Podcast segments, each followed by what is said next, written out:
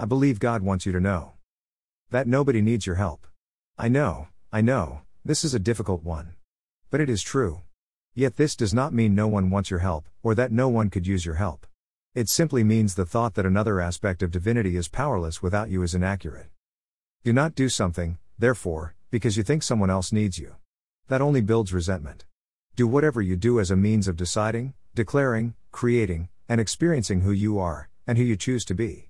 Then you will never feel victimized, powerless, or without choice. Yes? You see how simple it all is? Get out of victimhood.